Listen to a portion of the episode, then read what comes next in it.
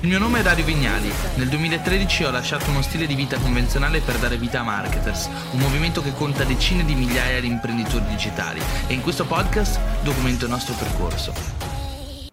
Uh, Stefano Ripinto, io ho acquistato un corso da un'altra persona, però ti posso dire che le tue lezioni gratuite mi fanno capire ciò che poi devo andare ad applicare. Purtroppo ho fatto una scelta avventata e ho sbagliato ad investire in lui anziché in te, bla bla bla bla bla. Eh, grazie Stefano, ma guarda, fondamentalmente tu alla fine dici sarà il mio guru. Non sono un guru, sono uh, un appassionato, sono... l'ho sempre fatto per passione. Quando ho aperto dario vignali punto net era un blog eh, dedicato per lo più a me stesso, in cui scrivevo i miei appunti di digital marketing. Poi sono cresciuto, ho fatto quello che ho fatto, però fondamentalmente quello che mi piace fare è creare, non è che sono un, un fonda- fondamentalmente un guru. Poi vediamo, um, ha senso investimenti, iniziare sin da subito anche se si ha a disposizione un budget basso? Sì, però se non rischi e, e se lo fai per formarti, per comprendere. Guarda, ci sono anche i cosiddetti portafogli virtuali, no? Dove tu non, sta, non, non investi in realtà niente di tuo, però inizi a farlo con soldi virtuali non tuoi e inizi a capire come funzionano le dinamiche.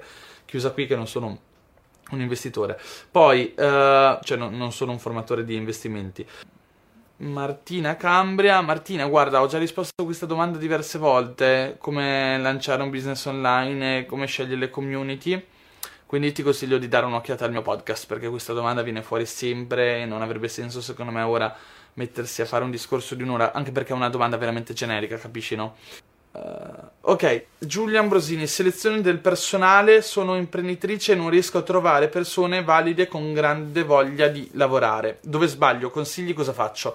Allora Giulia, guarda, fondamentalmente penso che il tuo problema sia il problema di, di tutti, e ti posso garantire che tra l'altro in Italia nel digitale l'offerta è bassa e scarsa, ok? Inizia a essere più presente, cioè c'è più densità di persone che si propongono, però la qualità della specializzazione, della, della competenza di queste persone è veramente bassa purtroppo, e anche noi marketers, che siamo coloro che formano le persone, abbiamo comunque queste criticità. Da adesso abbiamo costruito un sistema di certificazione appositamente per trovare noi stessi i professionisti. Che cosa significa? Significa che quando noi vendiamo i nostri corsi, dopo tot mesi facciamo le certificazioni, che è un esame virtuale ma comunque tosto, per gli studenti che hanno seguito i nostri corsi. Questo ci permette di avere una panoramica su quelle che possono essere le potenziali persone da portare all'interno di Marketers, all'interno della nostra azienda, o anche da passare ad altre persone, perché pensa anche che uno dei membri del mio mastermind, Marco Reborn, che è un personaggio con mille siti web, ehm, il suo attuale manager, ok, è stato uno dei migliori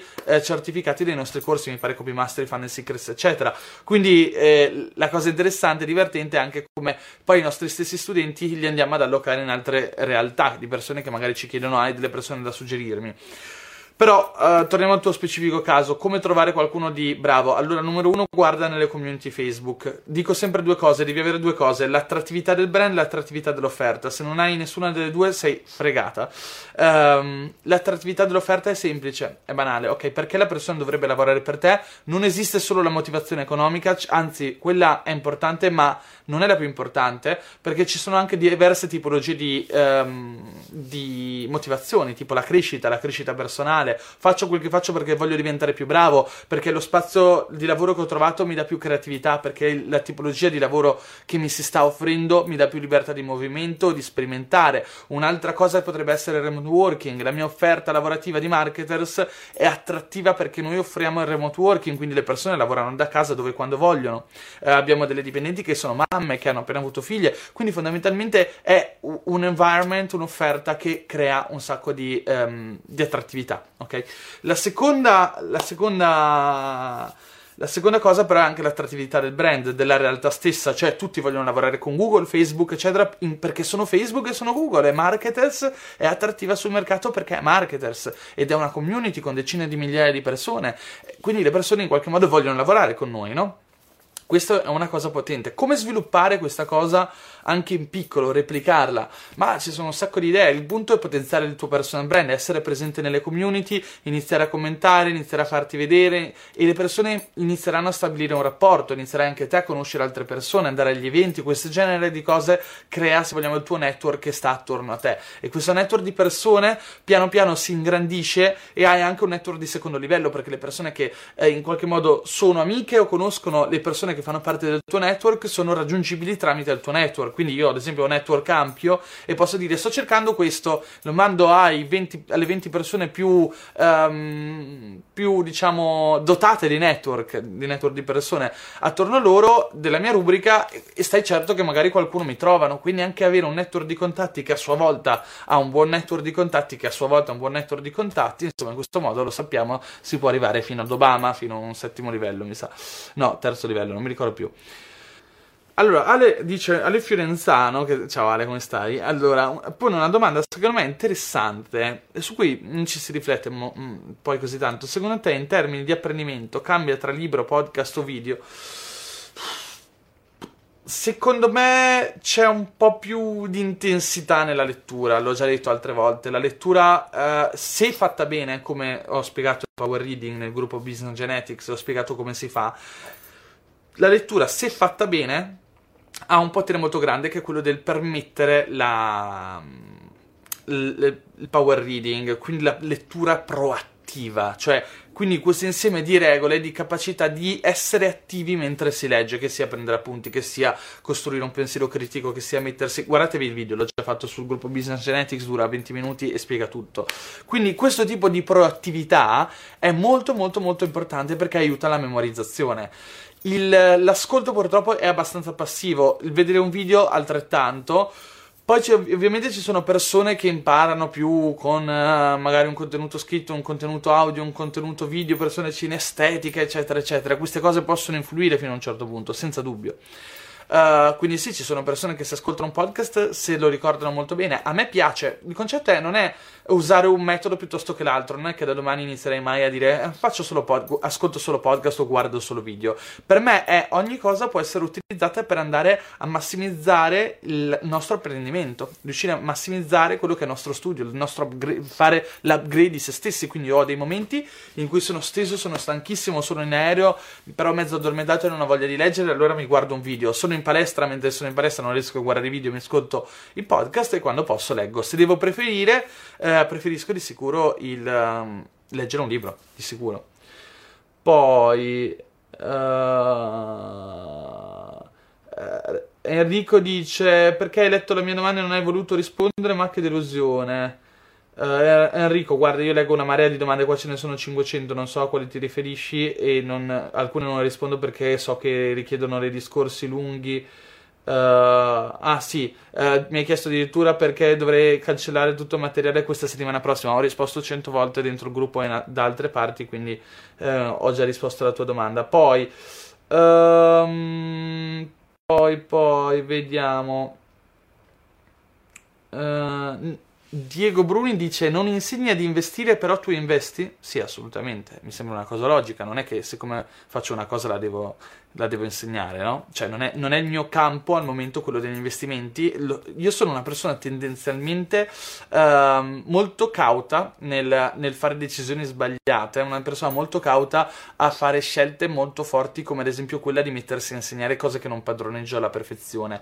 Cioè pensate anche solo alla decisione di fare questo corso Business Genetics dedicato al, all'imprenditoria digitale, è stata, è stata impegnativa e ha richiesto il suo tempo. Cioè Marketer ha sempre avuto lo slogan stiamo costruendo la prossima generazione di imprenditori digitali, tu potresti essere il prossimo, eppure non abbiamo mai fatto un corso all'imprenditoria digitale, ma per un motivo semplice, perché fino a qualche mese fa, no, mese fa no, un anno fa, due anni fa, se mi, chied- mi veniva chiesto sei un imprenditore, io dicevo lo sto diventando. Ad oggi abbiamo quasi dieci società con diverse cose, diversi operati, diversi contesti, decine di dipendenti, tutto in remote working, quindi se vogliamo penso di aver accumulato una serie di risultati professionali, titoli, eh, case history, competenze, conoscenze anche sul campo che dico ok, ho la capacità l- la, di padroneggiare questa determinata disciplina, questa determinata competenza, e allora sono pronto a passare a trasferire parte della mia esperienza a chi mi segue, a chi crede in me, a chi sa che la formazione che facciamo in Marketers ha un valore o comunque ci vede il valore necessario ad acquistare. Poi uh, quando aprono le vostre iscrizioni al vostro corso Copy Mastery prossimamente, uh, di sicuro non nel breve periodo. Uh, poi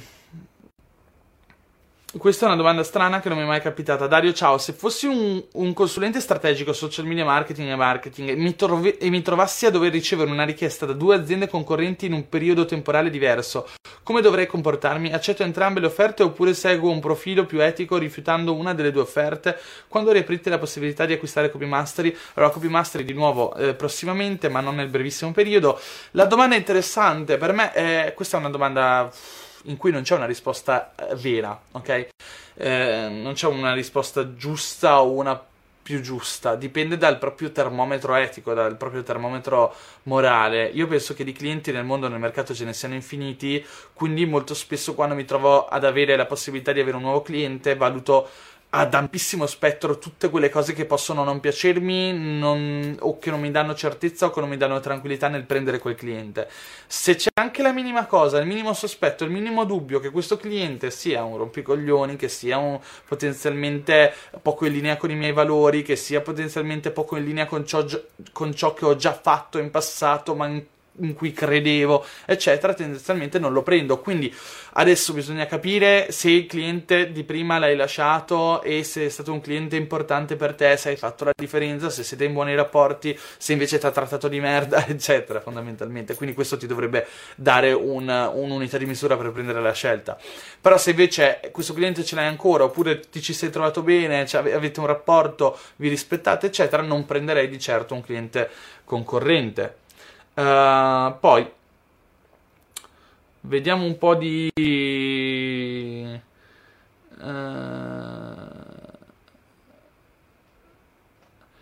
vediamo un po' di domande. Rodolfo dice: ho un business che è sempre andato molto bene con prodotti digitali low ticket, ho provato ultimamente con un corso medio alto prezzo con risultati molto diversi. Quindi immagino che se quelli low ticket andavano bene, questo sarà andato male. Il mio pubblico si è trovato spiazzato, dovevo fare qualcosa di diverso, trovare nuovi segmenti di pubblico, grazie. Oh, bella, finalmente. Diamo una risposta a tutti quelli che credono che l'high ticket sia la risposta a tutto. L'high ticket non è la risposta a tutto, ragazzi. L'high ticket è un, mo- un modello che tu puoi andare a perseguire, inseguire in alcune circostanze, ok? Ne parliamo all'interno del corso di Business Genetics. Però l'high ticket è sicuramente innanzitutto uno strumento per massimizzare la value ladder, ossia ho già avuto dei clienti in passato che hanno comprato ventisette, novantasette, centonovantasette, si fidano di me, credono nei miei prodotti, c'è uno storico di relazione, ehm, sanno che sono un professionista, e allora faccio il prezzo alto per il mio prodotto flagship di, di, di maggiore importanza, dove ci ho messo tanto effort, glielo comunico, glielo dico: guardate che questo è buono, Business Genetics, l'ho detto, costa di più degli altri, cioè ho preso una regia, ho preso due filmmaker, ci ho investito del tempo, ho lavorato come un matto, ci aggiungerò contenuti per dodici mesi, e soprattutto riguarda tutte le che esistono e ciò che ho imparato nell'ultimo, negli ultimi due, tre, quattro anni di imprenditoria. Quindi fondamentalmente l'high ticket, la possibilità di vendere qualcosa di più, deve essere sicuramente innanzitutto giustificato, e non solo giustificato lato prodotto ma anche lato relazione. La seconda riflessione che mi viene da fare è: se è un tipo di pubblico che tu hai attratto con un tipo di offerta low ticket, è un pubblico che molto spesso non ha soldi, oppure è un pubblico tendenzialmente che ha magari una frizione molto alta all'acquisto di prodotti costosi, quindi caspita, anche lì magari semplicemente col tempo ti sei attratto il pubblico sbagliato. Io non credo neanche che sia giusto fare un business solo low ticket, e non penso nemmeno che sia giusto saltare da low ticket all'high ticket, ok? Quindi secondo me il primo prodotto, io sono sempre dell'idea classica che il marketing abbia la sua value ladder e che vada rispettata e che sia presente. Vendere solo a tremila euro è stupido, vendere solo a sette euro ventisette è stupido. Però se guardiamo i migliori value, le, le migliori value ladder della storia, dei prodotti, eccetera, ovviamente sono corrispondenti al loro specifico mercato. Quindi la value ladder di McDonald's è diversa dalla value ladder di Chanel, dove Chanel cerca di venderti per la prima volta quando hai diciotto anni il suo profumo in profumeria e poi ti porta ad acquistare la borsa da duemila euro appena eh, ti sposi o c'è la laurea. Eh, il, la value ladder di Tony Robbins è diversa. Tony Robbins ti vende un libro da sette euro che ti cambia la vita, ti compri il prodottino audio da ascoltarti con gli auricolari su internet e costa trecento settecento euro, poi vai all'evento, ne spendi settecento, all'evento però te ne vendi un altro evento da tremila, quindi capisci, gli step esistono, sono belli che collaudati, sono funzionali e sono giusti, sono corretti, non c'è un dislivello o una malinterpretazione del messaggio di Tony, ok, o degli altri brand di cui parliamo. Quindi anche qui non so che cosa hai fatto, magari avevi prodotto in poco costoso e sei passato subito all'alto costoso. L'idea è: costruisci col tempo la tua value ladder partendo da un livello che reputi giusto al tuo mercato, eccetera eccetera, fino ad arrivare a un livello più alto. Anche lì, a chi stai vendendo è un'altra cosa. Se vendi corsi per i bonsai o per gli aquiloni o per fare gli origami, non vendi a duemila euro e manco a mille euro, forse vendi a sessantasette, e comunque è tanto, ok? Um, il tuo corso è un corso che risponde a una domanda precisa? No, perché io un corso sull'imprenditoria non lo comprerei mai su udemy punto com o su Coursera, o insomma su piattaforme che mi vendono corsi fatti da gente che dice ma chi è o cosa ha fatto. Qui, però invece il corso origami magari me lo vado a comprare su Udemy, come io ad esempio Dario, per quanto posso investire dei soldi nei corsi, quando cerco il corso alla chitarra o l'ukulele vado su Udemy, mi compro il corsetto da dieci euro, che tanto so che non guarderò mai perché caspita, ogni volta dico mi, mi allenerò con queste cose e poi non lo faccio mai. Però questo è il punto, c'è un corso business, è un corso business, è un corso dove o il contenuto è buono o, o ci ho sprecato dei soldi e soprattutto del tempo. Il corso imprenditoriale per un corso, è un corso per persone che danno molto valore al loro tempo, quindi devono accelerare, eccetera eccetera, quindi può avere un costo abbastanza alto. Il corso all'ukulele è un po' più basso. Uh, poi mm, Pietro, formazione privata mi fa... Allora, qua si sta, scat... sta scattando tutto, allora vediamo, vediamo, vediamo, vediamo, vediamo. Mi vedete? Io vedo tutto a scatti, non so se mi vedete bene. Se mi vedete bene, datemi indicazione, perché ora su Facebook vedo un po' tutto a scatti. Uh, poi, mentre aspetto una risposta, vediamo un po'. Pietro, ma voi mi vedete bene o no? Per ora nessuno si lamenta, quindi fondamentalmente dovrebbe andare bene. Eh, lasciatemi un commento se mi vedete bene. Allora Pietro diceva, mi fai da mentore personalmente? Allora ragazzi, guardate, io non faccio consulenza privata da un po' di tempo, avevo alzato i prezzi che tra l'altro sono abbastanza alti, penso per una persona che cerca una mentorship, perché è millecinquecento euro a ora, che poi possono essere più ore di chiamata. E lo faccio proprio per le aziende. Per una persona fisica è ovvio che millecinquecento euro l'ora è un prezzo da fuori di testa. Per un'azienda, una multinazionale che vuole fare consulenza, millecinquecento euro l'ora non è così tanto. Quindi se uno lo vede da, un certo, da una certa prospettiva dici millecinquecento euro è una follia, no? Dall'altra prospettiva, ah ok, se sto parlando con una persona competente del mercato, sono una multinazionale e quell'ora mi fa fare un piccolo tre per cento in più, e per me quel tre per cento in più sono centomila euro all'anno o un milione di euro all'anno, ovviamente fa tutta la differenza del mondo e non è un prezzo così alto. Allora, qua mi dite che si vede bene, ti vedo, tutto ok? Ok, perfetto, scusate, c'era uh, c'era un po' di lag. Uh, di lag, poi vediamo un po' di domande qua. Uh, torniamo su, dove ero rimasto? E eh, la madonna quanta roba che c'è qua. Allora... Uh, allora, no, sì, scusate, non ho chiuso l'argomento formazione privata. Quest'anno inizierò piano piano a fare una roba un po' particolare. Non ha delle regole, è un gioco. Uh, mi piace da morire lavorare con le persone. Uh, l'ho sempre detto, io se faccio quello che faccio lo faccio perché mi piace formare, mi piace vedere la, la, la, diciamo, la trasformazione degli altri. Fino adesso ho fatto un po' di mentorship gratuita ad alcuni studenti che hanno ottimi risultati, eh, perché vedo che fanno dei, dei, degli sbagli banali, quindi la mia competenza e un'ora in cui ci incontriamo so che è una leva tale da fargli triplicare, quadruplicare il risultato fatturato, perché è ovvio che io vedo le cose velocemente dove una persona invece non, non ha ancora fatto quello che deve fare. Eh, o quello che ho fatto io nella vita, magari non vede dove sta l'errore, ma se invece io riconosco l'errore in due secondi, glielo dico, gli dico come fare qualcosa, è ovvio che magari svol- c'è una svolta nei suoi risultati. E ho iniziato a fare questa cosa per gioco con alcune persone, l'avete visto nei vlog, ho anche incontrato ehm, Marcello Chiapponi dell'altra riabilitazione. Mi piacerebbe iniziare a lavorare un po' di più a stretto contatto con i clienti marketers, quindi se siete un, clienti marketers, se state guardando questa uh, diretta, scrivetemi volentieri via email. uh, Inizierò, continuerò a farlo per un po' gratis, per vedere come funziona, le dinamiche eccetera. Dopodiché a eh, le migliori persone che seguono i corsi, eh, soprattutto Business Genetics, che avrà quest'area, cioè un, comunque un, una community o un gruppo studenti dedicata, inizierò a guardare un po' i risultati di queste persone, inizierò a tenerle d'occhio e inizierò a cercare di capire con chi voglio lavorare, dove so che la mia leva può portare a un risultato velocemente.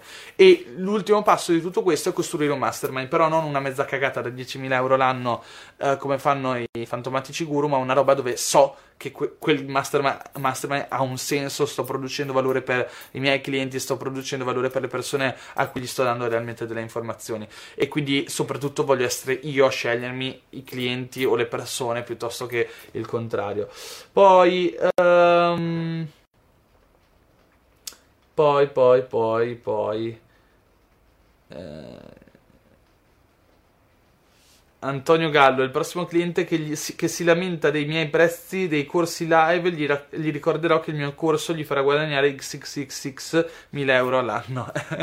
Allora, un punto di vista, tra l'altro, eh, quando si fa il pricing di un prodotto ci sono diverse tipologie, no? Per costruire il, il pricing. Uno è guardare il costo, applicare un margine, un altro è fare il benchmark con la competizione, decidere se posizionarsi per la qualità o per la quantità e la distribuzione e l'ampiezza di respiro sul mercato, eccetera, eccetera. Uno, appunto, invece dei fattori di posizionamento del proprio pricing è invece il risultato che portiamo alle persone. Quindi, ad esempio, soprattutto nell'ottica della consulenza, se io mi posiziono come un consulente per le multinazionali e non sono quello che va a fare la consulenza tecnica sulle stampanti, ma sono colui che va a fare le consulenze sulle strategie di marketing per quella multinazionale, so che posso permettermi di fare un pricing legato, se vogliamo, all'incremento di fatturato che posso portare a quell'azienda. Un'altra cosa che succede, non per la consulenza, mera consulenza intesa come chiamate o andare di persona a parlare, ma un po' anche nel mondo servizi, una cosa che si fa molto volentieri e che anche con marketer abbiamo fatto con qualche cliente, ma devi potertela permettere, ok? Sia a livello di relazione col cliente, sia per la tua bravura, è quello della, del, della percentuale sull'aumento di fatturato. Cioè andare a chiedere una percentuale sull'aumento di fatturato di quell'azienda, vi assicuro che si fa, ed è molto, può portare a comunque dei risultati molto alti. Devi avere un'ottima fiducia da parte del C E O, ok, o comunque del board di, di amministrazione. Dall'altro punto di vista invece devi avere um, estrema fiducia sulle tue capacità, perché se poi vieni pagato così ma non porti un incremento di fatturato, non vieni ovviamente pagato bene. Uh, poi Uh, vediamo, vediamo, vediamo. Si vede top. Ciao Dario, il corso Business Genetics va veramente bene anche per chi all'inizio ha il timore di perdermi tra tutti questi concetti. Monica, assolutamente, l'ho già spiegato, il corso Business Genetics è per due tipologie di persone, starter e scaler. Gli starter sono coloro che vogliono iniziare bene, vogliono avere una vision chiara, vogliono fare subito gli step giusti fin dal primo momento e accelerare tutto quello che è il proprio percorso di formazione imprenditoriale, quindi a trecentosessanta gradi, per avere fin da subito una visione chiara di quello che va fatto, ok? Questo è come avere i superpoteri all'inizio. L'altro punto di vista invece è quello del um, per gli scaler. Gli scaler sono persone che solitamente o hanno un'azienda uh, che fattura meno di dieci milioni, oppure magari hanno un'azienda anche che fattura più di dieci milioni ma ha una marginalità più bassa del trenta per cento, quindi non è un'azienda estremamente sana da un certo punto di vista, e quindi il corso lì invece ha tutto un altro valore propedeutico, che è quello di riuscire a passare il modello di scalabilità di marketers, riuscire a passare quelle che sono le strategie di marketing più efficaci e anche delle riflessioni imprenditoriali di un certo livello che possano fa- aiutare l'imprenditore a capire come muoversi in questo contesto di cambiamento, anzi ipercambiamento potremmo dire. Poi uh...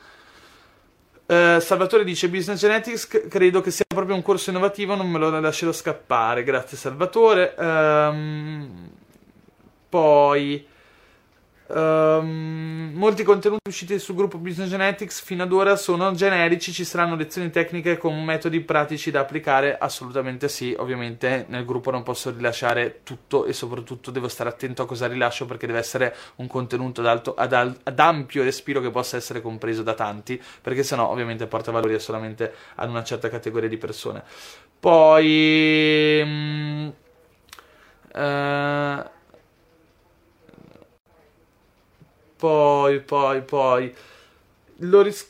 Riccardo, il fatto di scegliere i clienti con cui lavori lo consigli a chi è già cresciuto e affermato o anche a chi è già agli inizi che però ha pochi fondi e necessita fondi per investire eh, su, sul suo business? Allora, fondamentalmente lo consiglio, però è una roba molto delicata e va compresa. Cioè tutto, con, tutto il concetto di qualifica fa aumentare il tuo, perce- il tuo valore percepito. Se tu fai sì che il tuo cliente debba qualificarsi, il potenziale cliente debba qualificarsi, quindi risponderti a delle domande per vedere se tu puoi, ok? che accetta- deciderai di accettarlo, è una roba psicologica molto potente, che mette te in una posizione più alta, ok, rispetto agli altri professionisti, uh, dà un valore percepito uh, più alto, ok, quindi le, perso- le persone ti percepiranno come più scarso, più esclusivo, e questo ti permetterà di avere comunque un prezzo più alto, comunque di essere più, um, diciamo, attraente, ok? Quindi questa cosa secondo me, eh, secondo me può essere molto interessante. Ehm... Uh... Poi, le lezioni che sono ora su Business Genetics fanno parte del corso completo? Eh certo, le ritroverete anche tutte dentro il corso, ok? Sono più di settanta lezioni e poi ho detto per dodici mesi mi dedicherò a migliorare questo corso. Tenete conto che lo sconto per chi lo compra al lancio sarà una roba tipo trenta cinquanta per cento rispetto a quello che arriverà a costare eh, nella mia mente da qui a un anno. Cioè sarà un corso costoso per me, sarà un corso per imprenditori e adesso lo lancerò non così costoso come eh, lo è. Uh, poi, poi, Enrico Staffa, da quali libri hai preso i contenuti di Business Genetics, quali titoli? Ragazzi, questo secondo me è un bias un po' grande, eh, quello del credere sempre che ci sia una fonte unica dietro a un'informazione. Cioè non è che uno trae un'informazione da un libro e la trasporta in un corso. Cioè quello che io metto in Business Genetics è il risultato di un'esperienza della mia vita, ok? Quindi sono cose che ho testato su Yoga Academy, su altri business, e che quindi vado a testare sulla mia realtà con delle informazioni che da qualche parte ho percepito, ma magari non mi ricordo. Quando mi, ad esempio l'altra sera mi hanno parlato della T-shaped, um, delle T-shaped skill, ok? Non mi ricordo neanche dove l'ho letto la prima volta, le T-shaped skill, quindi bisognerebbe andare su Google a cercare T-shaped skill, autore o inventore di questa, uh, diciamo, questa, um, questo modello, ok, di competenza. Quindi non lo so, non, non ve lo so dire. Un po' di bibliografia magari la posso mettere all'interno del corso, qualche libro serio e figo che mi ha aiutato uh, nella vita a cambiare, lo inserirò, però non è che c'è una bibliografia vera e propria del corso. Andrea fa una domanda tipo: ciao Dario, dopo aver fatto una campagna come il Black Friday a prezzi stracciati per riabi- riabituare nuovamente i clienti ai normali prezzi, alzeresti i prezzi notevolmente per bilanciare o faresti in maniera più graduale? Allora, domanda interessante a cui bisogna stare molto attenti. Scusate che c'è la macchina fotografica messa malissimo che sta per cadere. Allora, fondamentalmente, eh, no, i prezzi non sono una cosa con cui giocare molto. Bisogna stare attenti. Uh, perché è un indice di poca credibilità, ok? Se aumenti e diminuisci il costo di un prodotto così uh, a cazzo non va per niente bene.